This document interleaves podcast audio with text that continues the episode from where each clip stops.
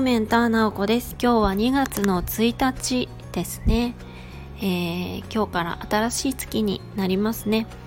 えー、私は昨日、あのー、おととい、えー、2日間は、えお仕事をしない日っていう風に決めていたので、だいぶゆっくり過ごしていました。で、昨日はですね、久しぶりに買い物をしたんですけれども、今日は少しだけその話をしたいなと思います。で私自身は結構あの物が少なくってあんまり買わないんですけれども、えっ、ー、と、昨日はちょっと、えー、大きい、私の中では大きい買い物をしました。そうそう、掃除機もうちなくってね、あのー、普段は、えっと、ほうきとちりとりとクイックルみたいな感じで掃除をしてるくらい、えっと、割と普通の家にありそうなものがなかったりします。で、今回買ったのが、えっと、ストーブっていうホーロー鍋なんですね。えー、まあ見た目がね、すごく可愛くって、なんかこうインテリアにもなりそうなところがすごく惹かれたポイントだったんですけれども、だいぶ悩みました。なんか私が物を買うときは、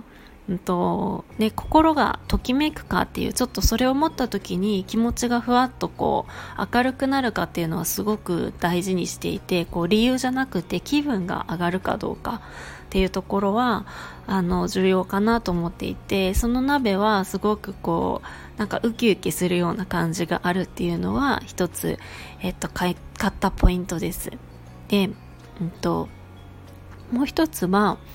えっと、流行りだからとか、えー、安いからっていうなんか理由で買っていないかっていうところは自分にこう問いかけています。なんかみんな持ってるから買おうとか、えっ、と、安いんだったら買おうかなとかっていうのはあんまりなんかプラスではないような感じなので、もちろんね、その、いくらでもお金を出せるわけではないですけれども、と、値段の部分っていうよりかは、えっと、それ以外のところに、えっと、買う理由があるかなっていうのを考えます。で、最後は、えっと、自分の暮らしとか人生を豊かにするものかなとか、なりたい自分に近づくかなとか、そういう部分を考えています。そう。このホロ鍋なんですけれども、ストーブっていうね、これは、あの、全然鍋だったらうちにあるので、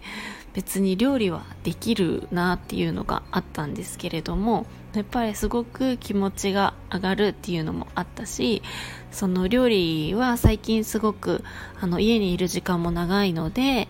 えっと、やることがすごく、あの、豊かになるなっていうイメージだったりとか、あと炊飯器をちょっと手放したいなっていうのが実はあって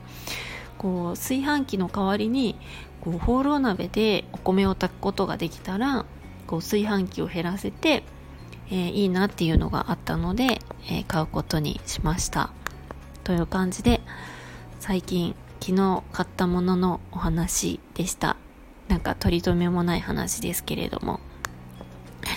えー、今日から1週間仕事頑張りましょう。最後まで聞いていただきありがとうございます。それでは、良い一日を。もいもい。